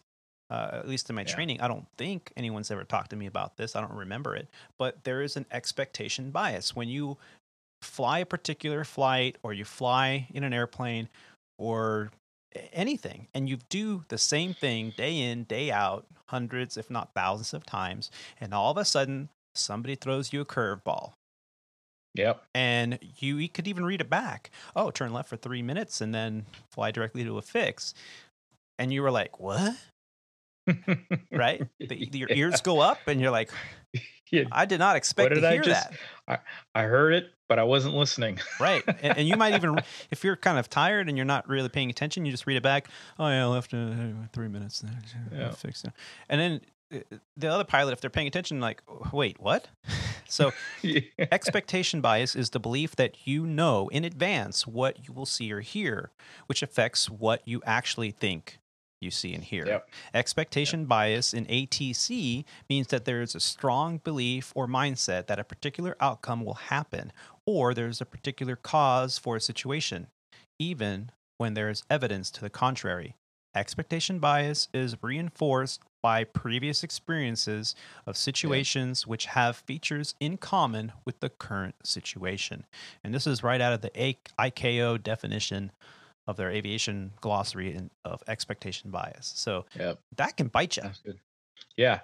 Yeah, absolutely. And you know what? You just jarred my memory about um, something that went through my thought process uh, after receiving that clearance.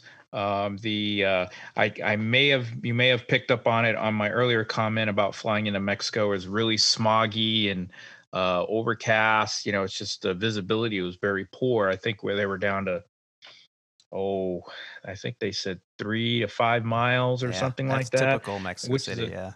typical Mexico day. I mean, it's just the way the uh, Smog. where the city sits and the smog and the industrial stuff there. Um, but even due east of the airport in the mountains, they had some buildups and stuff like that. But what triggered um, uh, my, jarred my memory. What I was going to talk about was uh, as soon as we started on that vector, um, I immediately started to think about terrain because you're no longer on the arrival, which provides terrain clearances as long as you're uh, uh, adhering to the uh, profile of the of the arrival. So as soon as we got turned off the arrival, I immediately went into our charts and said, okay, you know, the MSA, the sector altitude, the grid mora in this area is you know 14.5 so let's make sure we don't go any lower than let's call it let's call it 16,000 that way we have a uh, a little buffer you know and you can see it on our uh, on our terrain display you know the red peaks of the mountains starting to become prominent on our screen. And you know that's uh that's some kind of something that you kind of have to rely on your training to remember that uh, you know if, if you're ever given that situation that uh, Mexico doesn't necessarily always provide terrain clearance.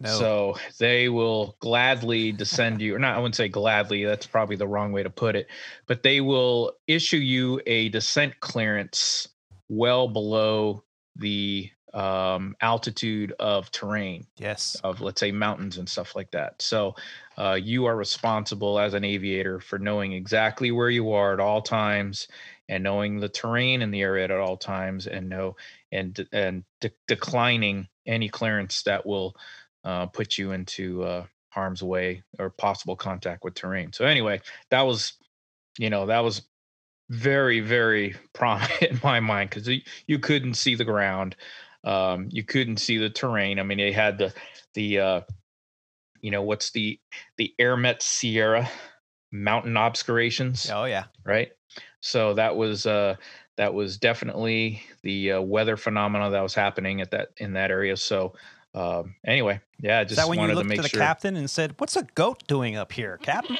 yeah, I was gonna say, why are they uh, pulling? Why is that goat pulling a trailer up here? No, honestly, the uh, the Moras and the MSA. You mentioned the minimum safe or sector altitude. Minimum sector um, altitude, yep. and the Moras. Grid While you were talking about it, I was looking at it and I looked it up. The Mexico City Airport has an elevation of seven thousand three hundred sixteen feet MSA, which is up there, and and we have to have specially certified aircraft that are able to land in at take off in elevations like that. Not every single aircraft in the fleet can land at an airport at 7316. Um, Right. And then you were talking about, okay, well, the minute they gave you that vector, fly this heading for three minutes, now you're no longer on an established portion of your arrival. So the Correct. your first reaction, which was, you know, I absolutely applaud you because a lot of I know a lot of pilots that they're like, okay, sure, okay, it must be Yeah. safe. They gave it to us, okay. Um, but the truth is, you got to look at that, and with a click of a button or a touch of the screen, you can actually pull up your moras in Mexico City. The grid mora just to the northeast of the airport, 19.5. Yep. To the I west, saw that one. 18.1. Yep. and to the southwest it's again 19.5 Yep. so yeah there's some hills Yeah. up there there might be some goats Yeah. in them there bushes and trees Yeah, exactly. I mean, you know, first of all, most people don't realize Mexico City's airport elevation is, uh, you may have it there, but it's like 7,500 yeah, 70, feet, 7316 7316. Yeah. So, you know, our cabin was already pressurized to the elevation of the airport Yeah. from the top of the descent.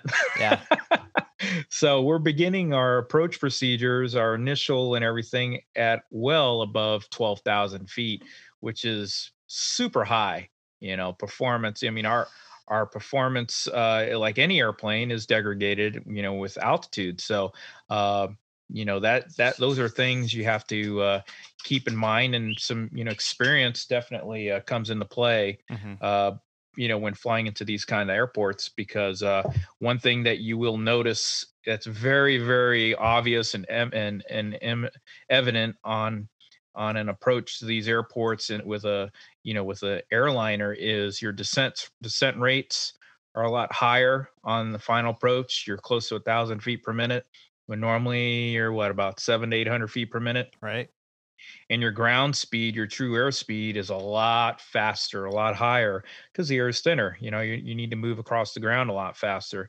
So, you know, our approach speed, I think we were pretty close to our maximum landing weight um, of uh, 146,000 pounds. I think our final approach speed was about 160 on Wow. on the uh, on the seven three, and uh, we were very we, we you know our true airspeed we were close to 170 180 on our on our uh, you know knots across the ground crossing the threshold. So we were pretty high we were going really fast you know, lo- 20 to 30 knots faster than what you normally do. So you chew up a lot of air a lot of runway um, uh, landing and decelerating up there. And then plus like we said performance is a big thing.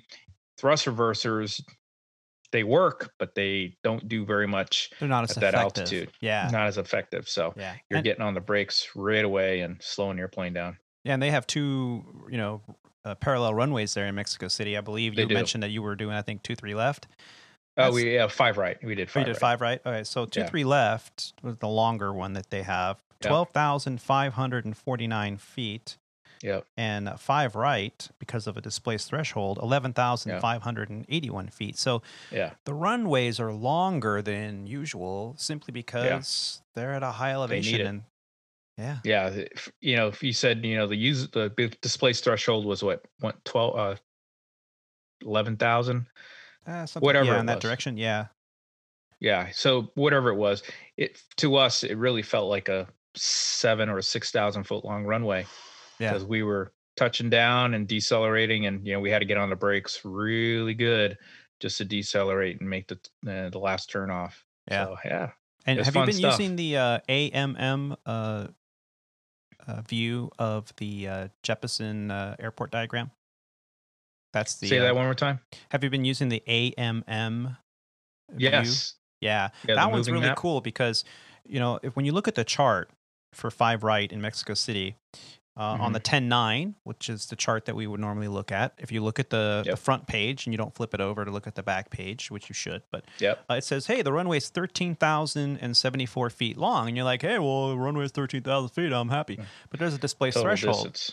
Yeah. Traditionally, you would have to flip the page over or, you know, scroll to the next page to find out what the LDA is, the landing Right. distance available.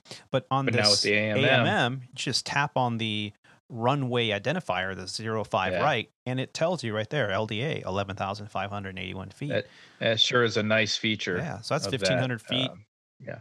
I'm starting to find more and more features on that uh, AMM that I like uh, versus the 10-9 chart. the only uh, downside is they don't have a legend with frequencies. Otherwise, I could just keep that up. Yeah. So the one thing that I learned that you can do though is you can go to the COM button on the AMM, and when you select the COM button, all the frequencies populate. Um, but if you know which COM frequencies that you're going to use, you can touch on it and it'll turn green. Oh, So you can kind of highlight the frequencies that that you're going to possibly be using, so that you know if you know you're going to be on north ground, you can highlight the north ground. So when you land, just touch the COM, here it pops up, and then the circle around. ground is right there, so you know which frequency to. Usually, you have those queued up anyways and ready to go.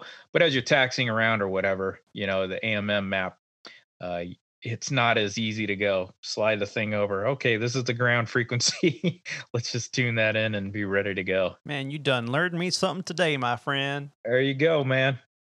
Uh, just it's all trial and error. Ah, no, it's okay. You'll get it next time, Tony. well, now I wanted to dive into something very close to your heart. Something What is that? special. Something that just makes you smile every time you think of it. And that is, is the that? latest and the greatest about the 737 MAX. Oh, fantastic. Let's talk about it. so American Airlines uh, recently has sent out a uh, information to their pilots. Uh, as there's according to an article here in Flight Global, uh, dated on the 22nd of September, uh, by John Hemmerdinger. Uh, it says here that American Airlines pilots will begin 737 MAX special training in November in preparation for the jet's return to service with the company's entire complement of 737 pilots expected to complete the reviews by January of 2021. Their uh, union, the Allied Pilots Association, which represents Americans' cockpit crews, disclosed the time frame in a message to members on the 21st of September, a development coming as Boeing works to get the jet back to the skies. Now, the 737, as most of our viewers and most of the people in America were bombarded with this information prior to the pandemic. Uh, this was big. It really affected Boeing. Major losses financially. The pandemic just added fuel to the fire. And there was a question for a period of time that maybe Boeing might not recover. So, this is very, Yeah. very good news for the company.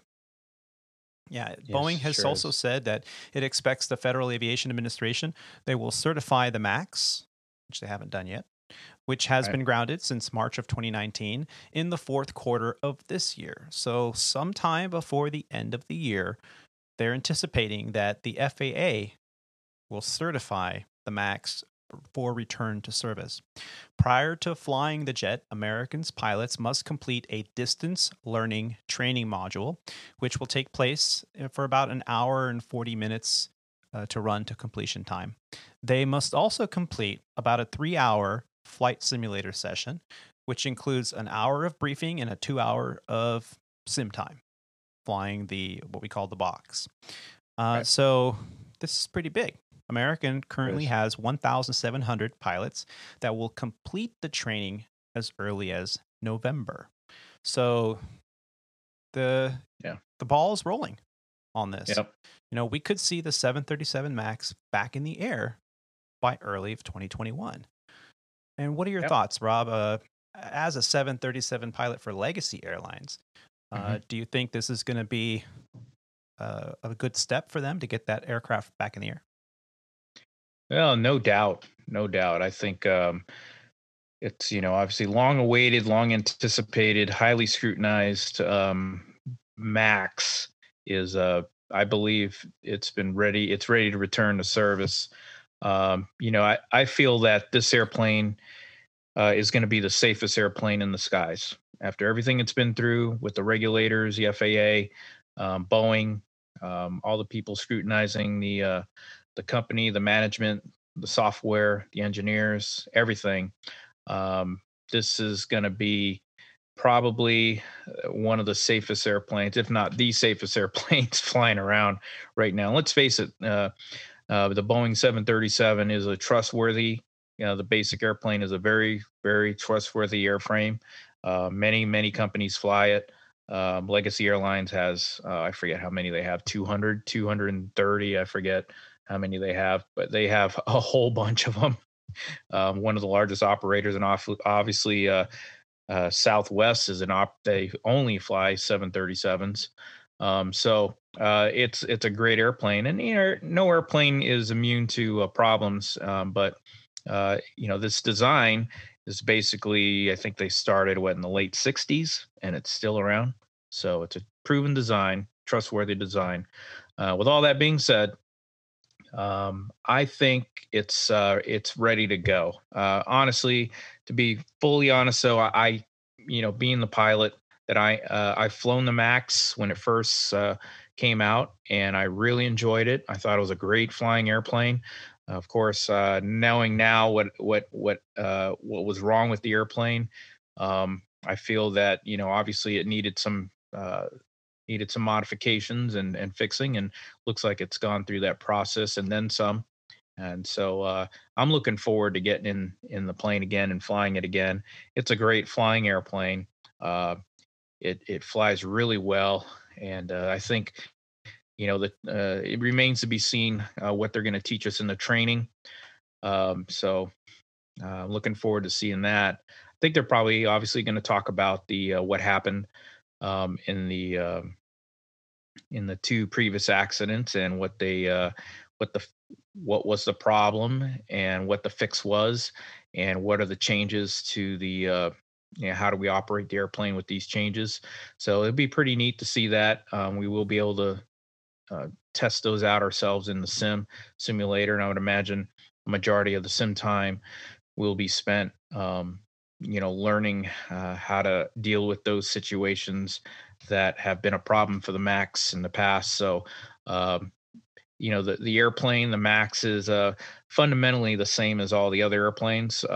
with the exception of some of this uh, flight comp- flight computer software in it.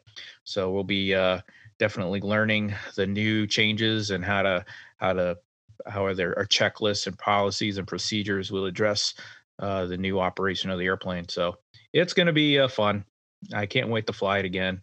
Um, it's a good airplane. It really is. And, it, and it's a shame that they've had to you know park them for i guess what two years Yeah, it's been a long So, time, and yeah. and it's uh, really meant to take over to help retire some of the older aircraft that have a lot That's of right. total time on the airframe. So the sooner they get this thing Correct. rolling, the better it's going to be for the companies out there that are flying it, both here in the U.S. and overseas. Yeah. And as we're Yeah. sitting here talking about this, we've had some late breaking news. What?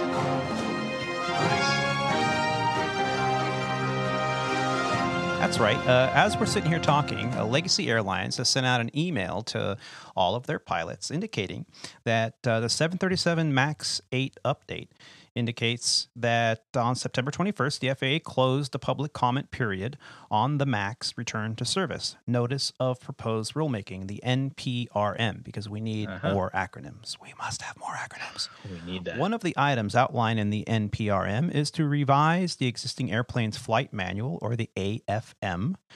And uh, they're going to do that and incorporate news and revised flight crew procedures. The FAA must still address all the comments prior to release of the final AD, Airworthiness Directive, expected in October. So All we could pot- potentially see an, an AD on this aircraft uh, in October.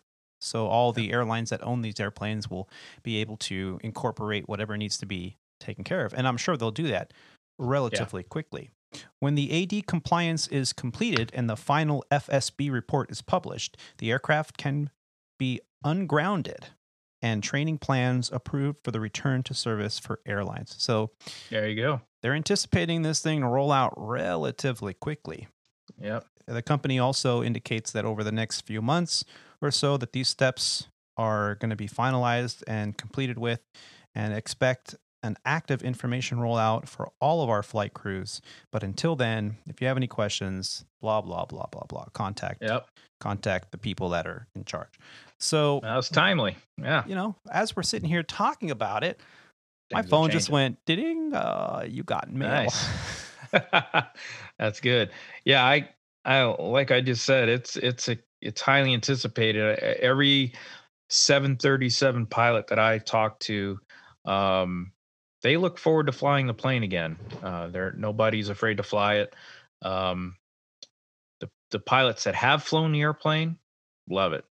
The pilots that have flown the Max love it. Yeah. uh, it's it's a, it's a nice improvement from like you said the older 737s um, the screens are more um, easier to look at uh, they still provide the same information as the other airplanes do just the the the the original seven the well the 737s that we fly now they have six screens on them um, and the max i believe it only has three of them so three big screens Three big ones, yeah. Yep, three big ones. And so all the information that was on the six LCD screens are now presented on the three uh I think they're LED screens now. So instead of LCD, they're LEDs. So they're Did you get the new touchscreen ones?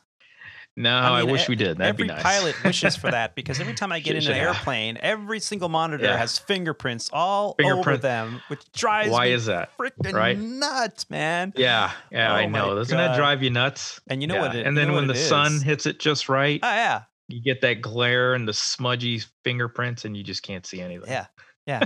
You know what it is? Yeah. It's a. They go, "What's it doing? Look right there!" And they Yeah, put their right finger there. on the right there. Then you What's get the it doing? big oil oil What's array around the thing. Got to push it harder to see. Oh, look, colors. Personally, I think it's the maintenance technicians. They come in and go, "Well, we're looking for eight quarts. Let me put my finger on it until it gets to eight. Or what? like, what? Yep. So, no, but Yeah. good. So I, I'm excited to see the Max return. Uh, I've never Yeah. had a major issue with the Max. Um, Yeah. As a matter of fact, I can remember one of my first uh, posts uh, flying Mm-hmm. in the back. I was deadheading, uh, flying, landing in Miami, and this was during uh, the whole argument that they're going to ground this aircraft because of the two crashes.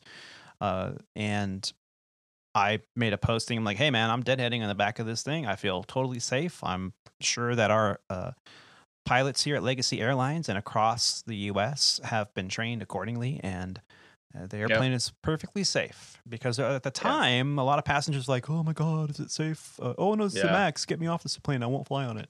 Um, Yeah. and like you said, There's a lot of unknown there the the going on. Yeah. that airplane is going to be so scrutinized at this point. By the time it comes back, you know, the 737, what they're calling it, what the 800M or something like that. Yeah, I don't. I forget. They're gonna call it the Dash Eight. the Dash I 8. think Yeah. yeah, Yeah. I think, yeah, which we already have a dat. You know, there was already an The airplane out there that was called the Dash Eight, but I don't know if they still fly those around here anymore. But yeah, I think that's the new PR change. They're going from calling it the Max to the Dash Eight. Yeah. So let's see what happens. Uh, I I feel perfectly safe, as do you. Um, Yeah. and you get to fly it, so Yeah, I- that'd be cool to I'm- do I like a live uh, post Yeah. from uh, getting ready to fly this I- bad boy. I uh, yeah, that's actually a good one. Uh, maybe I can arrange it or just kind of sneak it in there. But um, you know, most people don't realize that my IOE, my first flight in a 737 was on a Max. oh, so, and this is probably not good news for uh, for anybody listening, but uh, or any of my any of my passengers that were on that particular flight. But my first flight in the Boeing 737 Max on IOE was also the check Airman's first flight on the Max. Uh, remember when we first got them, the only people that were allowed to fly them were the check Airmans. right. So when we uh, when I met my check airman in the uh, crew room in LaGuardia uh, for uh, for our you know meet and greet, and then you know hey let's go fly.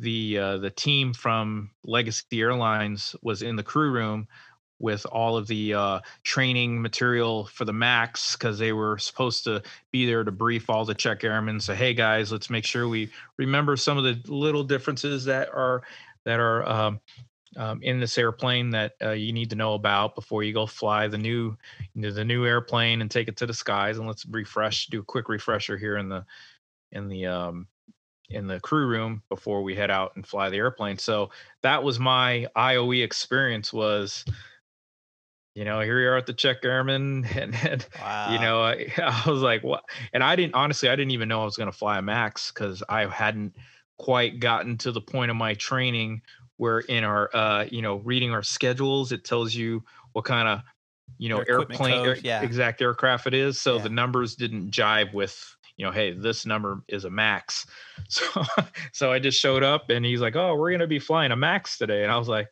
oh cool great should be fun you know looking forward to it can't wait so that's all uh, you, we heard about in was the response on the rollout uh, the typical IOE response that you would get from your passengers from the rollout?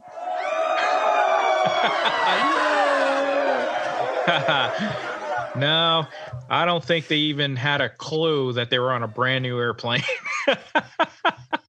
they they just got off because we flew to Miami Yeah. from uh, New York, and they I think they got off the airplane and went on their cruises and didn't care what they were on or No, you know, just I, happy to be there. I truly believe that uh, after one of your landings, regardless if it was IOE or whatnot, the response would have Yeah. been appropriate. Oh, what, what, what is it? oh, I I figured I I like the response of no response. Like they didn't even know the plane landed. You know, just rolled the tires onto the runway. Oh yeah, Show up at the gate and they're like, "Wow, I didn't even know we landed. That was a good job." that's very good. That's very good. That's what I expect Every time. every time. It's not what I get. No. Uh, it's what I expect. yeah, I usually get full eight feet of, of of landing gear extension travel on my landings. One last thing before we uh, wrap it up here today, I just wanted to mention a big thank you to the Airline Pilot Guy podcast. I uh, been listening to their show now for quite some time. It, their show is quite an inspiration. They've been on the air for a very long time, and uh, they're just a great group of people talking about aviation, aviation incidents and accidents. Uh, they break them down, kind of call the uh, the BS flag on some of these uh, agencies that are reporting on the uh, the particular incident. Uh, they also have a very great community over there of people that just love aviation. Uh, and it's a pleasure to listen to their show. I've written in a few times and sent them some audio feedback, which I encourage all of you out there to do the same for us. And we'd love to air that on the show as well. Um, so a big thank you to the APG. Uh, I was recently uh, had them read a little letter that I sent them on episode. What was it? Four four three, I think it was that I mentioned. that sounds right. And uh, yeah, they're very very kind and gracious to read that feedback and kind of plug our show here at Squawk Ident. So, big thank you to uh, to Captain Jeff and Nick and Steph and uh, and Miami Rick and of course Liz, their producer. Uh, what a great group! Um, so I look forward to listening to the future shows and to participate in their community involvement. We encourage you to also get involved with us. Uh, in the future, we do have, as soon as this you know pandemic and restrictions start to fade away with time, we would also like to have some meetups here with the Squawk Ident crew. Uh, if you're kind of curious, you know, you're listening to the audio only podcast and you kind of want to see who we are. Uh, good way to do that is check out our YouTube channel. Our YouTube channel can be found at Aviator Tony and Squawk Ident. And of course, that's AV, the number eight, R T O N Y, and Squawk Ident podcast. Uh, there you can check out some very short clips. I it's a lot of work to kind of edit this podcast down and pull out all the little dead air and, and all the you know things that we say want to re-say it again and whatnot. So we try to produce a podcast that is pleasing to listen to with not a lot of ums and ahs like some of the other podcasts out there that uh, we may have listened to or stumbled across you know, drunk guys in a basement is really funny, but there's only so much you can listen to. Drunk guys Hey, in a basement. Drunk guys in a cockpit. No, forget No. That, that'd be a bad podcast. we can't do that one. Eh, Sorry. That's not Scratch one of ours. Good idea, though. also, now something really exciting has happened to podcasting. Uh, you know, there's so many podcast players out there that are a great place to get your favorite podcast. Uh, we particularly like the Apple Podcasts and the Spotify and the and the Google players and whatnot. But now Amazon is getting into the mix. You've heard of Amazon Music, all those Prime members out there. Uh, get free Amazon Music and Amazon Video. Well, now Amazon Music, if you download the update to their app, they now have Amazon Music and podcast. And uh, I've been in contact with them in over the past few weeks. Uh, they had us fill out some forms so that we could be featured on their release. And sure enough, all you gotta do is tell your Alexa to play Squawk Ident podcast, and you'll hear the latest episode right there from your smart speaker. So check it out. Let us know what you think. And by all means, visit our website at www.aviatortony.com. There you can download episode archives. If you don't do that from a player, uh, particularly, you can do it right there. Uh, you can see flight line photos from some of our special guests that we've had on the show. You might see something that inspires you to start your flying lessons today. And that's really what we're excited about to get everyone out there that has an interest in aviation to take that first step. Hopefully, we were giving you a little bit of what's involved here in the airline profession and all the struggles that we have to overcome on a daily basis.